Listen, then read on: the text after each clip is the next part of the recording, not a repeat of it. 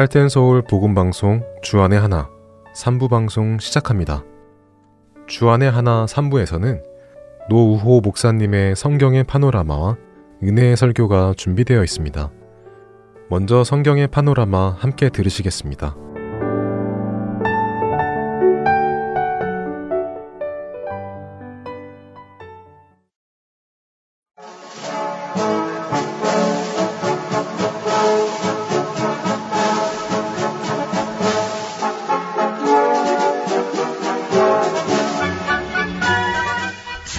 파노라마. 성경을 전체로 한눈에 쉽게 배우고 있습니다. 성경의 파노라마 노우호 목사님이십니다. 목사님 안녕하세요. 반갑습니다. 김성윤입니다.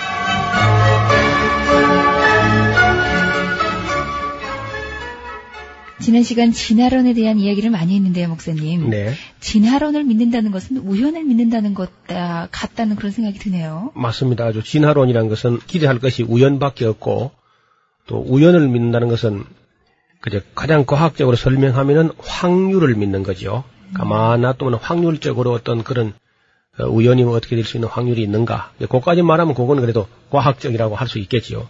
확률이라는 것은 정말 얼마나 어려운 것인가 하는 것을 뭐 이야기를 해보기로 하죠. 우연히 만약에 우연히 바이러스가 발생했다. 우연히 박테리아가 나왔다. 아메바나 집신벌레도 우연히 나왔다.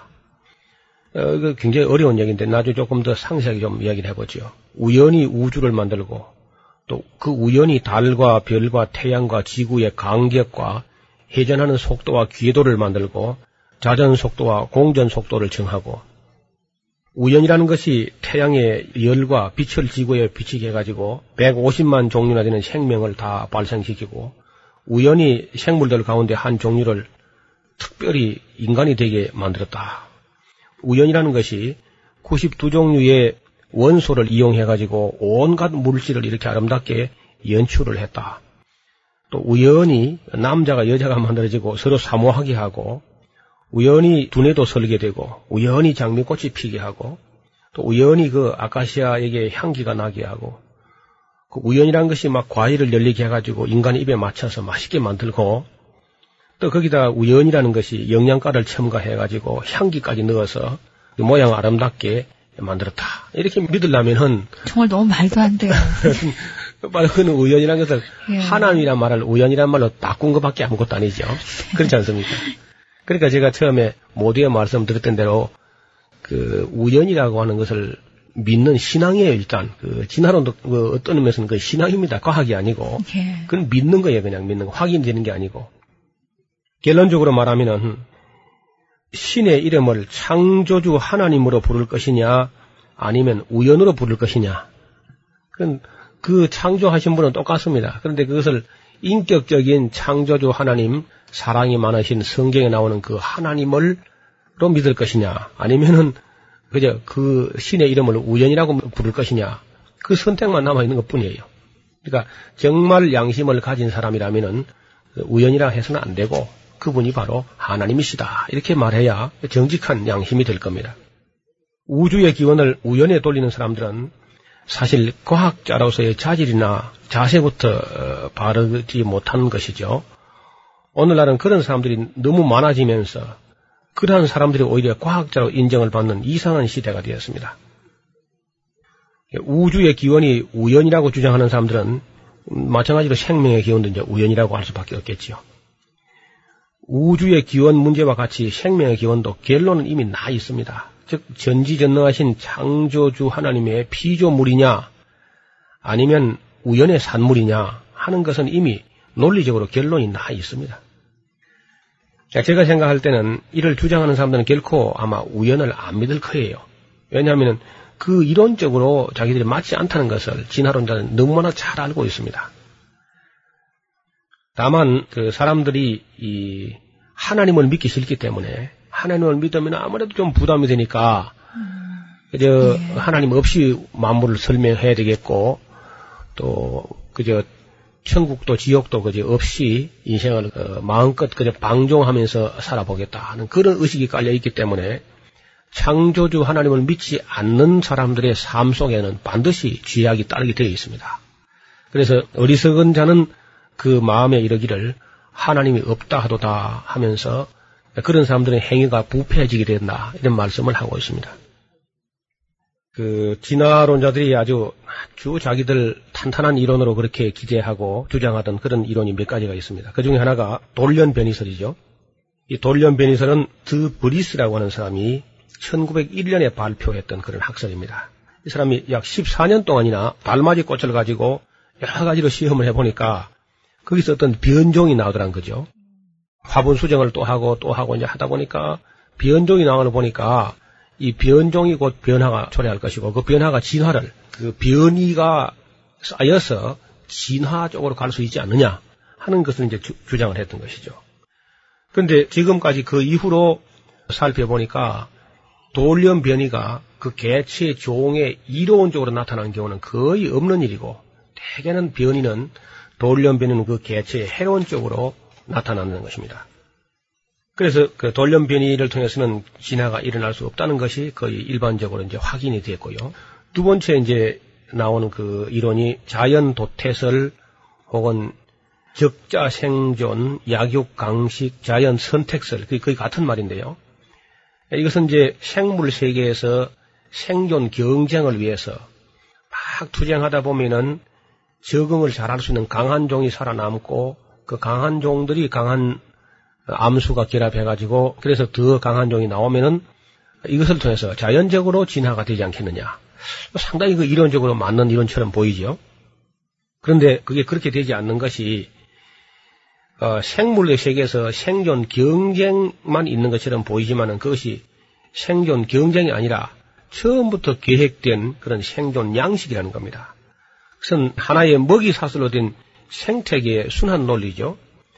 토끼들은 사자와 싸움을 할 수는 없습니다. 사자하고 토끼가 무슨 레슬링을 해서 이길 수가 없겠죠. 어, 그래서 그들은 싸우지 않고 토끼들은 아주 달아나는 기능이 있습니다. 그리고 특별히 토끼하고 사자하고 뛸 때 아래쪽을 향해서 달리면 토끼가 지는데요. 위를 향해서 오르막을 올라갈 때는 토끼가 달아날 때에 사자도 호랑이도 아무도 따라갈 수 없습니다. 토끼는 특별히 오르막을 뛰는데 유능하도록 그렇게 유리하도록 하나님이 설계해 놨기 때문에 그 순간만 피해 가지고 방향을 전환해서 오르막으로 뛰면은 토끼가 이기도록 그렇게 해놨습니다. 그래서 언제나 또 그 사자나 호랑이보다는 토끼가 훨씬 더 많습니다. 생태계에서는 기생과 공생도 있고 해서 꽃들과 벌과 나비는 서로 조화를 이루면서 함께 창조돼가지고 함께라야만 살아갈 수 있습니다. 악어와 악어 새의 공생은 아주 신비롭기 짝이 없는 그런 공생이죠. 그리고 생태계 생물들이 모두 생존 경쟁의 원리에 의존하는 것이 아니라 서로 도우면서 어, 서로 협조하면서 서로 조화를 이루면서 잡아먹는 관계 있지만은 그것이 생태계에 미리 계획된 그런 설계라는 것을 우리가 알 수 있습니다. 지구의 나이는 약 50억 년 되었다 이렇게 말들을 하는데요. 석유와 석탄이 화석 연료라는 것은 뭐 천하가 다 아는 사실이고 인정합니다. 진화론자들도 그건 인정하는 거죠. 그러나 사실은 그것이 45억 년이나 50억 년 될 수도 없는 것이 지금 천연 가스 같은 걸 뽑아내면은 가스가 아주, 아주 폭발하면서 터져 나옵니다. 만약에 이것이 40억 년이나 50억 년 이렇게 되었다고 하면은 또 몇 억만 년이 됐다 하면은 그런 가스가 거기 모여있지 않고 다 가스가 다 새었을 겁니다. 그래서 지금도 지구 나이가 젊다는 것이 점점 더 밝혀지고 있는 것이죠. 그 다음에 이제 세 번째 우연히 생명체가 발생할 수 없다고 하니까 지구에서는 루이스 파스트르 같은 분이 실험을 통해 가지고 백조목 플라스크 안에다가 고기 국물을 넣고 아무리 기다려도 외부에서 어떤 미생물이 들어가지 않으니까 안에서 아무 생명이 안 생겼습니다. 이걸 통해서 이제 우연히 생명은 안 나온다. 생명은 생명에게서만 생명이 나올 수 있다는 것이 이제 나온 거죠. 그래서 진화론자들이 아주 당황하게 되었습니다. 이때 나와서 외친 사람이 독일의 그 진화론자 리히트라는 사람인데 이 리히트는 그 생명의 씨가 우주에서 운석들이 날아올 때 거기에 어떤 생명의 씨가 붙어서 날아왔을 것이다. 이렇게 주장을 했어요. 이걸 이른바 천체 비래설이라고 합니다. 천체 비래설. 다른 우주에서 생명의 씨가 운석이 날아올 때 거기 붙어 날아왔다. 이렇게 주장한 건데 그 날아올 때 그 생명의 씨가 붙어온 그 씨를 cosmozoa라 그렇게 불렀습니다.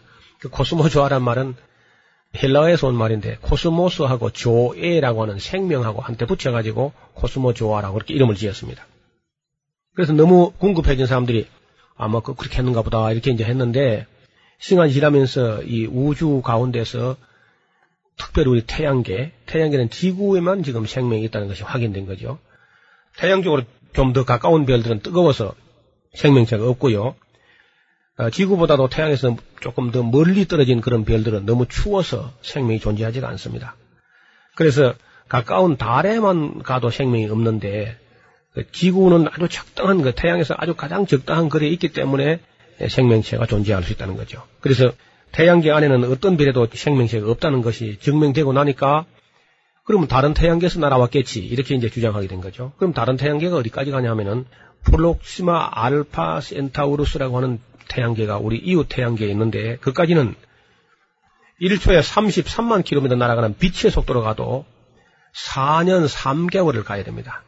초속 33만 킬로미터로 날아가는 광속으로 4년 3개월. 그러니까 다시 말하면 4.25 광년이나 되는 그런 곳에까지 가야만 다른 태양계가 있는데 그 먼 거리를 운석이 날아올 때 무슨 생명의 씨가 거기 붙어서 날아올 수 있겠습니까? 그래서 지금은 전체 비례설도 아주 일고의 가치가 없는 그런 이론으로 부정되고 있습니다. 그 다음에 이제 지난번에 우리가 살펴봤던 제 연력학 제2법칙, 엔트로피 법칙이 우연 속에서는 물질이 자꾸 무질서해가지 더 새 것이 되는 길은 없다. 더 질서도가 높아지는 길은 없다는 것이 나타나서 또 진화 이론을 부정하는 거죠. 그 다음에 한때는 그 우리 몸의 맹장이라든지 목젖, 편도선 같은 게 전부 다 진화가 진화 과정에 있어서 흔적 기관으로 아직도 다 없어지지 않고 있는 어떤 기관이다. 그래서 이걸 흔적 기관이라고 불렀어요. 근데 오늘날 이제 의학이 발달하고 보니까 그 충수 돌기라고 하는 그 맹장 내지는 우리 목 안에 있는 그 편도선이 거기에 그 우리 몸을 지키는 그 항체들이 주둔하는 파출소와 같은 아주 중요한 기능을 하고 있다는 사실을 알게 된 겁니다. 예, 다시 말하면 이제 흔적 기관이라는 말은 없어진 거죠. 그런 이론은 앞으로 아마 흔적도 없이 사라지게 될 겁니다. 그러면 연, 연대 측정법에도 이게 함정이 있습니다.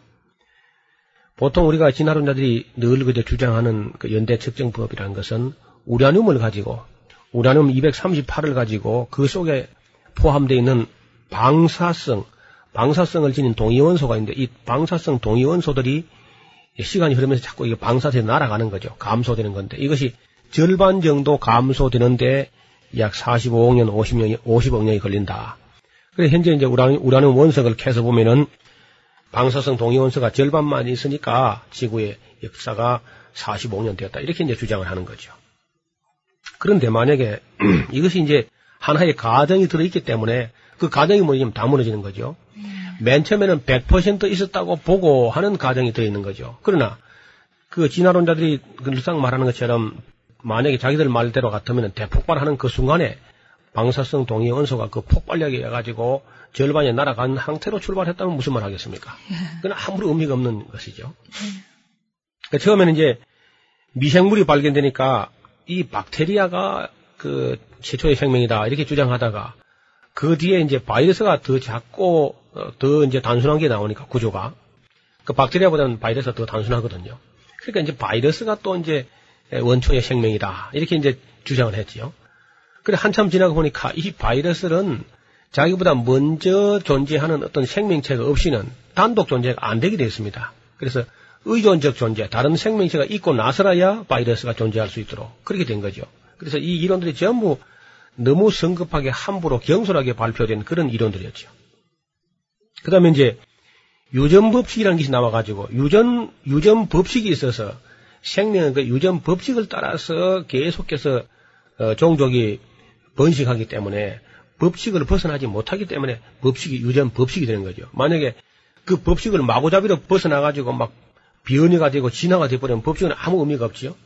그래서 유전 법칙 맨델에 의해 가지고 시작된 유전 법칙을 통해서 그 진화가 도, 도저히 종에서 다른 종으로 진화가 될 수 없다는 사실이 확인이 되었습니다. 네. 그리고 지금 우리가 볼 때도 이 지구의 모든 생명체 중에서 진화 과정에 있는 진화 도중에 있는 진화 도상에 있는 어떤 그런 생명체는 하나도 발견된 적이 없다는 겁니다.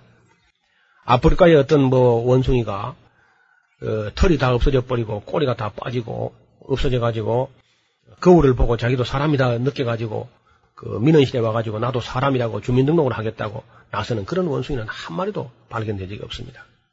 원숭이는 여전히 원숭이고 또 사람은 처음부터 사람이죠. 그래서 진화론자들도 하는 말이 원인을 알 수 없이 지금은 진화가 중단된 채 있다. 그런 말을 합니다. 그런 진화는 처음부터 없었습니다. 어, 진화론은 그야말로 100% 어, 거짓말이죠. 그리고 라마르크의 용불용서라는 게 있었는데 모든 그 우리 몸에 있는 기능들이 쓸수록 더 발달된다. 그래서 예. 용불용설. 그래서 기린의 목이 높은 데에 있는 나무 잎을 따먹다가 길어졌다고 음. 했는데 그것이 또 이제 최근에 이 법칙을 통해서 알게 된 것은 후천적으로 획득, 획득된 행질은 그 후자, 그 후손에게 유전되지 않는다는 사실이 발견된 거예요. 네. 전부 다 진화 이론, 진화론자들이 아주 금강옥조로 주장하던 모든 이론들이 다 허구인 것이 다 드러났고요. 정말 저희가 이 진화론에 대해서 몇 시간 동안 살펴봤지만 너무나도 네. 비논리적이고 비과학적이네요. 비이성적이죠. 네. 좀더 심하게 말하면 비양심적인 이론입니다. 이 진화론자들은 정말 증명도 되지 않은 이론들을 만들어서 퍼뜨리고 있는 것 같아요. 그래서 이제 빨리 그저 손 들고 자수하고 나오는 게 좋을 겁니다. 네. 그건 너무 고집 부리고 있다가는 이제 더 부끄러움을 당할 텐데요. 적당한 순간에 가서 양심선언을 하고 진화론은 과학적 이론이 아니다. 하고 말하는 사람이 정말 용기 있는 사람이 될 겁니다. 그리고 그 최근에는 어마어마한 연대를 통해서만 쌓아질 수 있는 그런 지층에서 자기들 말한 그런 지층에서요.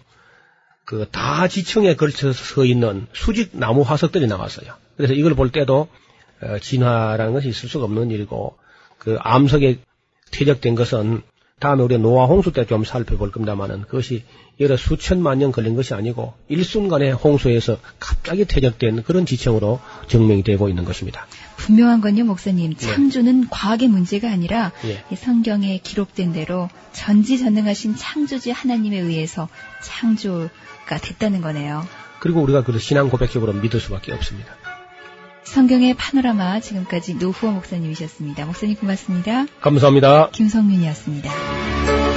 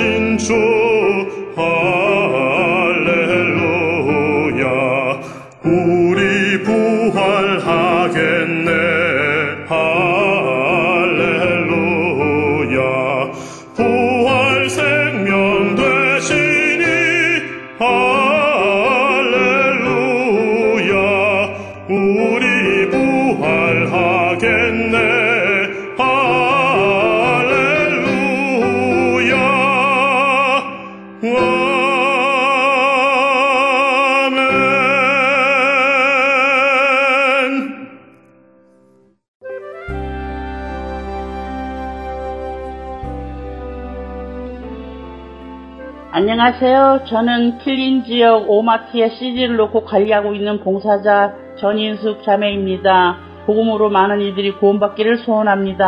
아멘.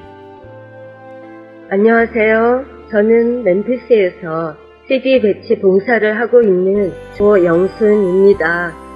현재 Farmers Market과 아시아나 마켓에 CD를 놓고 있습니다. 이 CD로 예수 그리스도가 전해지고 많은 이들이 생명을 얻기를 소망하며 기도합니다. 감사합니다. 안녕하세요. 저는 워싱턴에서 CD 배치를 봉사하고 있는 이소벨입니다. 현재 패드류웨이 H마켓에 CD를 놓고 있습니다. 복음사에게 동참할 수 있어서 참 기쁩니다. 감사합니다.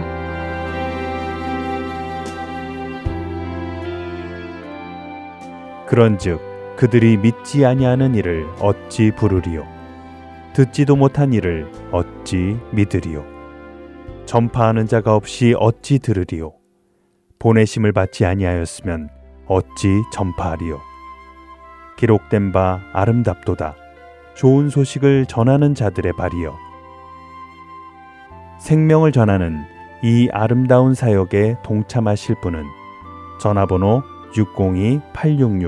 602-866-8999로 연락 주시기 바랍니다.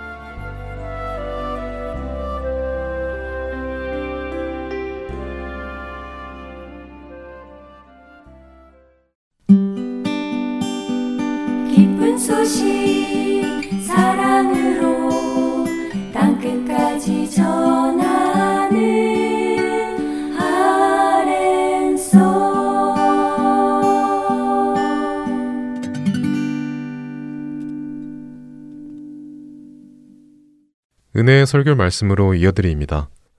오늘은 부활주일 설교 말씀으로 조지아 아틀란타 한 비전 교회 이호셉 목사님께서 마태복음 28장 1절부터 10절까지의 말씀을 본문으로 두려움과 큰 기쁨으로 라는 제목의 말씀 전해 주십니다.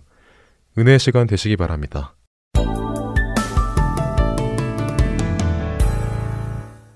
오늘은 부활주일입니다. 이 부활주일은 특별히 우리에게 중요한 주간인 것이 정말 2000년 전에 가장 어두운 시간을 지나가고 있는 사람들이 있었습니다. 예수님을 사랑하는 사람들입니다. 예수님을 따르는 사람들이었습니다. 특별히 예수님을 지극정성으로 사랑해서 따르던 여인들이 있었습니다. 예수님께서 채찍에 맞으실 때, 예수님께서 정말 피를 흘리실 때, 십자가를 메고 골고다 언덕을 올라가실 때, 예수님을 따라가며 통곡하며 울던 여인들이 있었습니다. 가슴을 찢고 통곡하고 울던 여인들인데요. 그들이 골고다 언덕을 다 올라가서 예수의 십자가가 세워지고 주님께서 십자가에 매달리시고 정말로 고통받으시고 피 흘리시고 돌아가시는 그 장면을 다 함께 했던 여인들입니다. 칠흑 같은 어둠이었을 것이고요. 땅바닥에 엎드려서 그들이 통곡하는 그들의 통곡 소리가 떠나지 않을 것을 믿습니다. 그 다음날 안식일에서 움직이지 못하고 활동하지 못하는 하루 동안에 그들이 얼마나 어두운 시간을 지나갔을까 우리는 생각해 볼 수 있습니다. 오늘 본문 말씀은 마태복음 28장 11절로 10절 말씀입니다. 이 말씀은 그들이 그 어두웠던 토요일 안식일 그 시간을 지나가면서 그 날이 밝자마자 예수님의 무덤으로 달려갔을 때 그들이 당한 일을 전하고 있습니다. 오늘 마태복음 28장 1절로 10절에서는요. 1절에 안식일이 다 지나고 안식 후 첫날이 되는 새벽에 막달라 마리아와 다른 마리아가 무덤을 보려고 갔더니 큰 지진이 나며 주의 천사가 하늘부터 내려와 돌을 굴려내고 그 위에 앉았는데 그 형상이 번개같고 그곳은 눈같이 이거늘 지키는 자들이 그를 무서워하며 떨며 죽은 사람같이 되었더라 하고 전합니다. 현장이 막달라 마리아가 마리아가 새벽녘이 밝자마자 안식일로부터 자유해지자마자 예수님의 무덤으로 뛰어간 것입니다. 아마 이들이 세상에서 가장 어두웠던 사람들일 것입니다.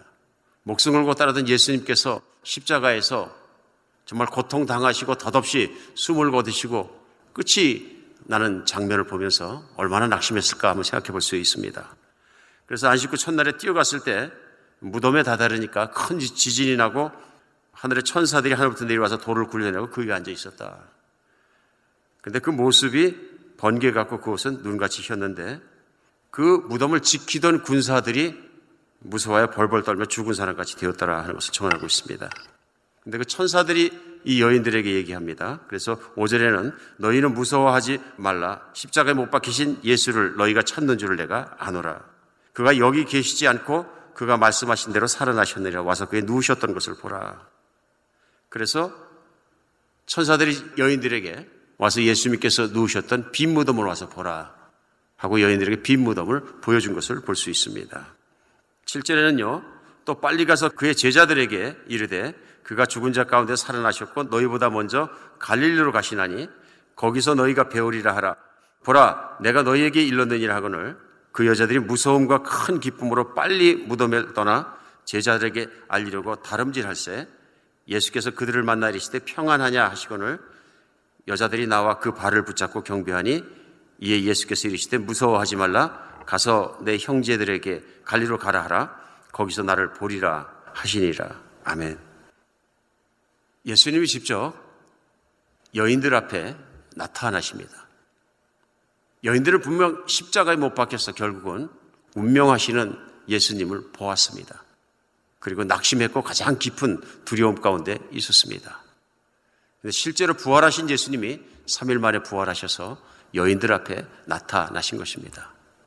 오늘 현장이 여인들에게 얼마나 놀랍고 놀라운 현장이었을까 우리 생각해 볼 수 있습니다. 제일 먼저 생각할 수 있는 것은 예수님을 잃어버린 여인들이 어떤 생각을 했을까, 얼마나 심정이 아팠을까 생각해 볼 수 있는 것 같습니다. 얼마나 어두웠을까, 얼마나 무서웠을까. 또 세상에 얼마나 소망이 없어졌을까, 살맛이 없어졌을까, 우리 생각할 수 있습니다. 그런 여인들 앞에 나타나신 예수님, 오늘 그 여인들의 마음을 완전히 바꿔주신 줄 믿습니다. 오늘 특별히 달려갔던 이 여인들을 만나주신 예수님으로 말미암아 예수님의 부활이 믿는 사람에게 주시는 분명한 것을 우리는 깨달을 수 있습니다. 예수님의 부활은 슬픔이 사라지고 기쁨이 들어오게 합니다. 부활하신 예수님을 믿으면 슬픔이 사라집니다. 오늘 여인들이 세상에서 가장 슬픈 여인들이었었는데 부활하신 예수님을 만나자마자 기쁨으로 변하게 됩니다. 이 여인들이 예수님을 만나고 나서 그들의 그 태도가 무엇이냐면요. 큰 기쁨이 있었다는 것입니다. 오늘 8절에서는요, 여자들이 무서움과 큰 기쁨으로 빨리 무덤을 떠나 제자들에게 알리려고 다름질할세. 무덤을 갈 때는 낙심한 마음으로 갔습니다. 예수님께서 갑자기 십자가에 돌아가시기 때문에 십자가에 돌아가신 예수님을 장례식을 바로 치르지 못했는데 유대인의 예법을 따라서 향품을 바르고 여러 가지를 하기 위해서 쫓아갔던 것이죠. 참 어두운 마음이죠. 근데 거기서 빈 무덤과 또 천사들의 말로 말며 예수님이 부활하셨다는 말씀을 듣고 여인들이 한번 한 태도는 무엇이냐면요. 큰 기쁨으로 달려갔다 하는 것입니다. 달려갔다. 기쁨은 달려갑니다.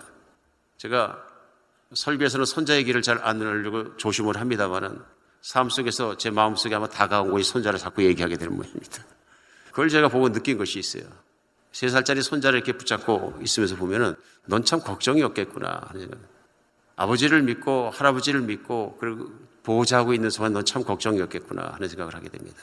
그런데 걱정 없는 아이에게도 환희의 순간이 있습니다.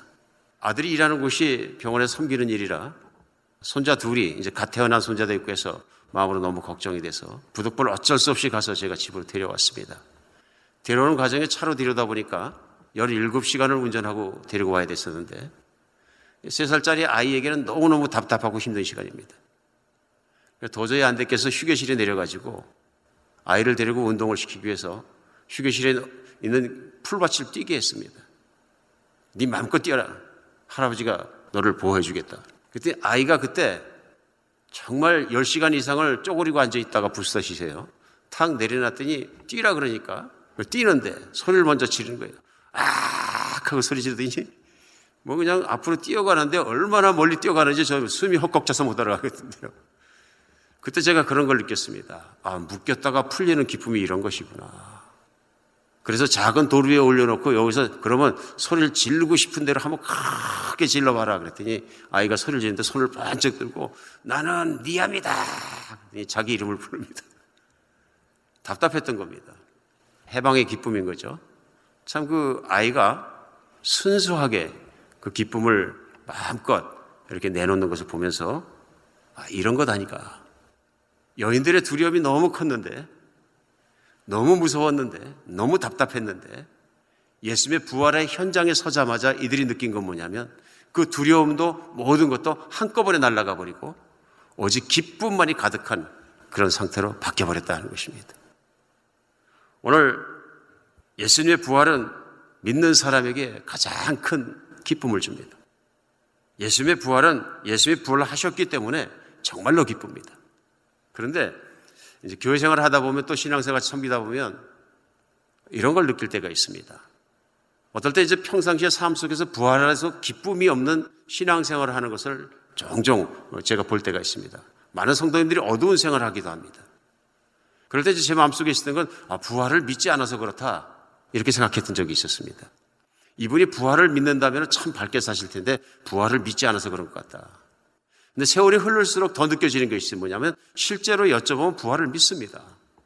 예수님께서 2000년 전에 부활하신 것을 믿습니까? 믿습니다, 목사님. 아, 그럼 믿습니까? 확실히 믿습니까? 믿습니다. 저는 어릴 때부터 교회에 있고 어릴 때부터 부활을 믿습니다. 그리고 부활하는 걸 믿기 때문에 제가 크리스찬이고 예수님을 믿기 때문에 제가 예수님을 따르는 사람이고 그런 건 아니죠. 저는 믿습니다. 나중에 생각해 보니까 어, 믿는 건 분명하다. 근데 문제는 뭐냐면 부활하신 예수님을 믿으면 여인들처럼 기쁨으로 채워지고 기쁨으로 인생을 살아갈 수 있어야 되는데 인생을 살아가면서 기쁨이 없어지는 거예요. 기쁨을 누리지도 못하는 것입니다.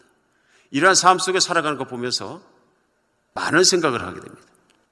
예수님이 부활하신 것은 2000년 전에 한 번 부활하신 것이지만 오늘 부활의 현장 속에서 우리 분명히 알아야 되는 것이 있는 것 같습니다. 예수님은 부활하셨다? 예수님은 살아 계시다 하는 것입니다. 이 살아 계시는 것이 얼마나 감사한 일이죠. 이 살아 계시다 하는 뜻이 얼마나 우리에게 생명을 주는 감사한 일인지 모릅니다. 오늘 여인에게는 천사가 나타나서 여러분이 찾던 예수님은 살아나셨고 그분이 살아 계시다 전합니다. 그때 여인이 8절에 보면 큰 두려움과 기쁨으로 제자들에게 알리려고 뛰어갔다. 큰 기쁨으로 제 손자가 뛰어가듯이 제자들을 향해서 뛰어간 것입니다. 기쁨이 컸지만 그 앞에 뭐가 있냐? 두려움을 아직도 가지고 있었다. 그런데 오늘 본문 가운데 나타나는 건 뭐냐면 예수님께서 그들에게 직접 나타나 주십니다. 그리고 예수님께서 첫 번째 하시는 일은 뭐냐면요. 그들의 두려움을 없애주십니다. 그래서 구절에 보면 예수께서 그들을 만나 이르시되 평안하냐 하고 물어보십니다. 평안하지 않을까봐 물어보시는 것 같습니다. 그러면서 평안하냐 물어보시고 여인들을 만나 주시는 것입니다. 예수님이 제자들을 만났을 때나 여인을 만났을 때나 가장 첫 번째 묻는 질문이 있으십니다. 부활하셔서 제자들을 만났을 때도 물어보시게 너희들이 평안하냐고 샬롬 하고 물어보십니다. 우린 여기에서 예수님께서 예수님을 믿는 사람들에게 사랑하는 사람들에게 주시고 싶어 하는 것이 무엇인지를 알 수 있습니다. 그것은 두려움을 없애주시는 것입니다. 두려움이 들어오면 사람 안에 있는 평안은 그대로 깨져버립니다. 어쩔 때 저도 두려움을 느낄 때가 있습니다. 그것은 뭐냐면 가족들이 아파질까봐, 교인들이 아파지실까봐 정말 두려움이 들어옵니다. 누가 아파질까봐 두렵습니다. 이러니까 사람들이 알게 모르게 온 세상에 다 번지는 것이구나. 그리고 다시 한번 생각을 하게 됩니다. 그러나 두려웠던 여인들에게 예수님이 나타나십니다. 그리고 평안하냐 물으시고 부활하신 예수님을 보여주시는 것입니다. 오늘 본문 가운데 우리 느낄 수 있는 것은 뭐냐면 2000년 전에 예수님은 부활하셨습니다. 그것이 우리에게 얼마나 큰 기쁨을 주는지 모릅니다. 왜 그렇습니까? 죽음으로부터 해방입니다. 사실 인간을 가장 두렵게 하는 건 죽음입니다. 이 세상에서 많은 분들이 그 얘기합니다. 죽는 것도 두려워하지 않는 사람이 제일 무서운 사람이다. 그렇죠? 난 죽는 거 안 무서워한다. 근데 사실은 죽는 거 안 무서워한다는 사람조차도 죽음을 무서워하는 거죠. 그러니까 죽음을 무시하려고 하는 것이죠. 그리고 용감한 척 하는 것이죠. 그러나 죽음 앞엔 다 벌벌 떨 수밖에 없다. 실제로 살인범으로 연쇄살인하고 그런 사람들이 사형을 집행하는 과정에서 교대소에 일했던 교도관들이 하는 간증을 듣습니다. 그들이 엄청나게 두려워한다는 것이죠. 다른 사람의 생명을 뺏어갈 때는 죽이는 것도 두려워하지 않고 죽음을 두려워하지 않는 것처럼 그렇게 마구 빼앗던 사람도 자신의 사형날이 되어서 거기서 일하시는 간수가 데리러 가서 감방 문 앞에 이르고 몇 번 일어나라고 그러면은 분위기상 두 사람이 데리러 오면은 탁 직감한다 그러면 오늘이 그날이구나. 그러면 가자. 그럼 대개는 가지 못하고 그 자리에 털썩 주저 물러 앉는다. 털썩 주저문을 앉아서 혼이 나가버립니다. 가자 그래서 양쪽에서 옆구를 끼고 걸어가는데 힘이 없어서 비실비실비실 하면서 넘어지고 그런다. 죽음을 두려워하지 않는다고 컨설을 쳤던 사람들도 막상 죽음 앞에 가면 그리고 힘이 빠지고 맥이 풀리고 두려워하게 된다. 무서운 것이죠. 그래 하나님께서는 죽음에 묶여 종로로 타는 세상에 있는 자녀들을 구해 주시기 위해 그 아들 예수 그리스도를 보내 주셨다. 그래서 우리의 죄를 짊어지시고 십자가 형을 받게 하시고 하나님께서 삶 안에 예수님을 살려내심으로 이제는 정말 죽음의 공포로부터 그 자녀를 벗겨주셨다는 것입니다. 우리 누구나 죽음이란 밧줄을 목에 달고 살지만 우리 하나님께서 그 밧줄을 벗겨주셨다. 오늘 예수님의 부활하심이 우리 모두에게도 얼마나 크고 큰 기쁨의 일인가 생각하는 부활주일이 되었으면 좋겠습니다. 죽음을 넘어선 사람들, 예수님을 믿는 사람들, 예수님의 부활을 믿는 사람들은 이 죽음의 권세, 죽음의 밧줄로부터 풀려나는 것입니다. 오늘뿐만 아니라 여인들에게 기쁨을 준 또 다른 사건은 무엇이냐면요. 예수님이 나타나 주신 것입니다. 천사들의 말만 듣고 예수님이 나타나 주지 아니하셨더라면 이 여인들이 직접 자기에게 적용하기 힘들었을 텐데 부활하시고 살아계신 예수님이 그들을 만나 주신 것입니다. 오늘 부활절의 가장 중요한 뜻은 뭐냐면요. 예수님이 살아나신 것이고 그리고 또한 무엇이냐면 예수님이 오늘 살아 계시다 하는 것입니다. 오늘도 우리가 찬양했습니다. 살아 계신 주. 살아 계신 주. 예수님은 살아 계시다. 예수님은 살아 계시기 때문에 예수님이 제자들에게 약속하신 대로 내가 십자가에 못 박히고 부활하고 하늘나라에 올라가는 것을 승천하는 것이 너희들에게도 유익하리라. 왜냐하면 아버지께 내가 구해서 너희들에게 성령을 보내주겠다. 그럼 바로 그 성령님을 통해서 내가 믿는 사람들 안에 너희들 안에 같이 있겠다고 한 약속입니다. 오늘날도 예수님은 살아계시기 때문에 성령을 보내시고 성령님께서는 믿는 사람 안에 함께 살아계시면서 예수님이 살아계신 것을 이루시는 것입니다. 신앙은 무엇이냐면 예수님께서 나의 죄를 위해 십자가에 못 박혀 죽으신 것과 내 죄가 깨끗해진 것과 이제는 하나님께서 예수님을 성령으로 보내주셔서 내 안에 함께 살게 하시고 예수님이 내 안에 살아계시는 나의 생명의 주인이라는 것을 믿는 것입니다. 부활하신 주님은 믿는 사람 안에 살아계십니다. 오늘 여인의 기쁘고 기뻤던 것은 뭐냐면 평안하게 살 수 있는 것은 예수님이 나타나 주신 것입니다. 여인들이 예수님을 찾아간 것이 아니라 예수님께서 여인들에게 나타나 주신 것입니다. 왜 그렇습니까? 예수님은 제자들을 사랑하시고 그들을 위하는 분이십니다. 그들의 심정을 아시는 분이십니다. 찾아오셔서 그들에게 평안을 주시는 것이 예수님이 같이 계시다는 것으로 평안을 베풀어 주시는 것을 알 수 있습니다. 예수님이 함께 계시면 우리는 평안을 누릴 수 있습니다. 아마 오늘날 우리가 겪고 있는 답답함과 이런 것들보다 더 눈앞이 캄캄해지는 고통과 암흑 같아지는 정말 그런 답답함을 느꼈을 사람은 자녀를 먼저 잃어버린 사람이 아닌가 싶습니다. 우리 한국에서 세월호 사건 때 배가 뒤집혀서 수학여행 가던 우리 고등학교 아이들이 생명을 잃으면서 정말로 많은 부모들이 고통을 겪었습니다. 그때 자녀를 잃은 부모 중에 한 가정이 양봉진 백영라 집사님 가정이라 그러는데요. 이분들이 극동방송에 나와서 간증하신 것을 제가 들었습니다. 그 인터뷰에서 아나운서께서 물어보십니다. 어떻게 그렇게 딸을 잘 키우셨습니까? 하고 물어봅니다. 왜냐하면 그때 잃었던 18살짜리 딸이 양 온유 자매님인데 아, 나중에 그 믿음의 소문이 아주 풍성하게 났습니다. 이 딸이 얼마나 훌륭한 딸인지 믿음의 소문이 났고요. 특히 신앙인으로서의 삶의 모범이 되는 그런 자매였다. 특별히 그런 것이 뭐냐면 자기는 가판으로 도망을 나왔는데 아직도 친구들이 못 빠져나온 친구들이 안에서 비명을 지른다는 얘기를 듣고 다시 뛰어들어갔습니다. 다시 뛰어들어가 다시는 못 나왔는데요. 그 소식을 들은 국민들이 참 마음이 답답한 또 그래도 참 훌륭한 사람이다. 친구들을 구하기 위해서 뛰어들어갔는데요. 그 얘기를 하면서 부모가 그 얘기를 나누면서 말씀하신 게 뭐냐면 우리 아이 온유는 원래 태명이 부활입니다. 그 아이가 태어나기 전에 뱃속에 있을 때 이름을 부활이라고 지어줘서 늘 부활이라고 불렀습니다. 4월 16일 날 세월호 사고가 있었는데 3일 뒤에는 4월 19일 날 31번째 희생자로 발표가 됐습니다. 그래서 4월 19일 날은 또 부활절이었습니다. 그래서 하나님께서 부활이란 이름을 마음속에 품게 하신 것이나 이 아이가 부활절의 사망자로 발표된 것이나 참 우리에겐 의미가 큽니다. 하면서 그 부부가 이야기하는 것을 들을 수 있습니다. 이 부부가 하나님을 믿는 신자이기 때문에 이런 사건 속에서도 울지 않고 이제는 담담히 얘기할 수 있는 것이 우리 딸이 살아있고 예수님 살아계신 품 안에서 늘 살아있는 것을 저희는 믿습니다. 우리 딸은 죽지 않았고 예수님이 오늘도 살아계신 것처럼 우리 딸은 예수님의 그 안에 살아 있습니다. 하고 믿기 때문에 그 희망을 가지고 나누는 것을 보고 많은 도전을 받았습니다. 예.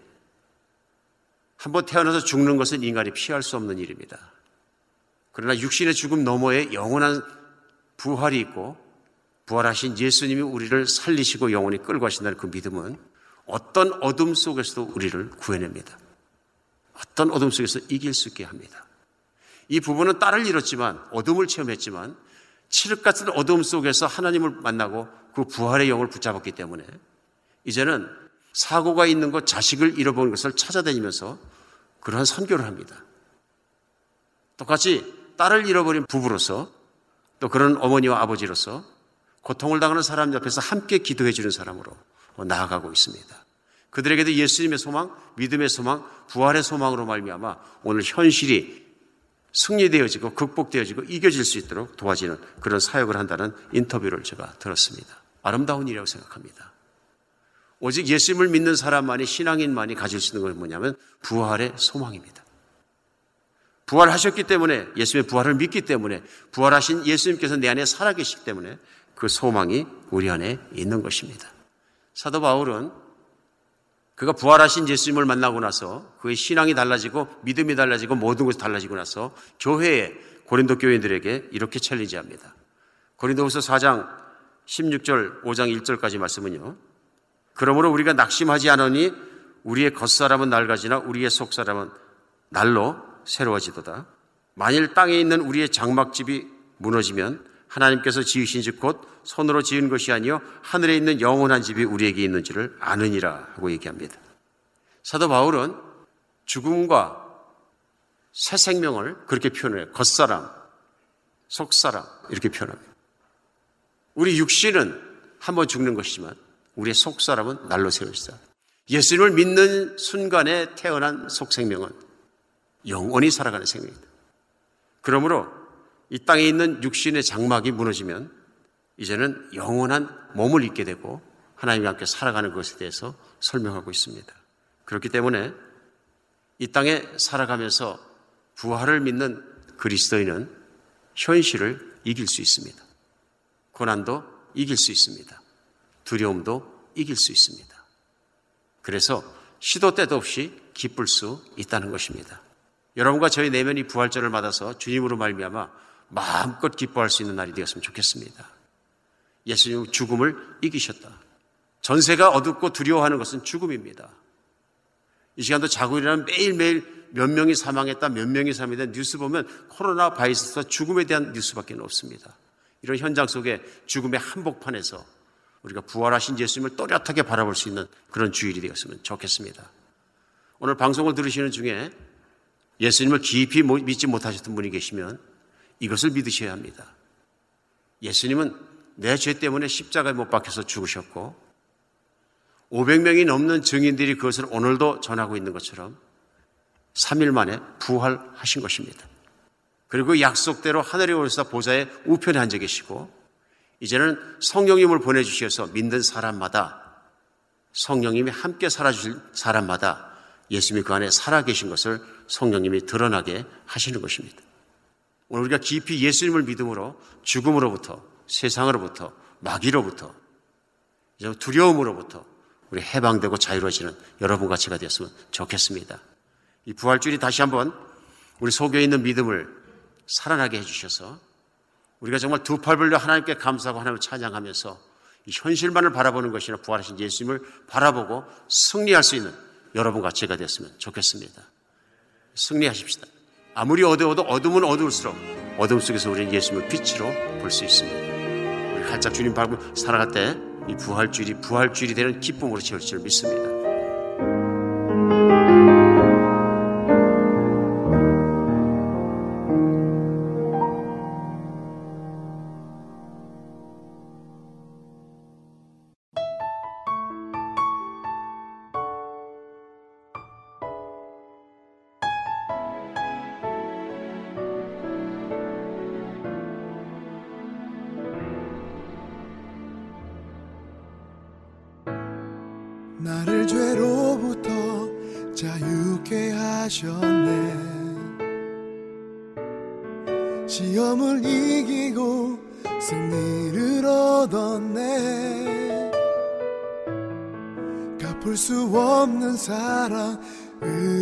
나를 채우시네. 할렐루야. 주보여 능력이 또다. 주의 보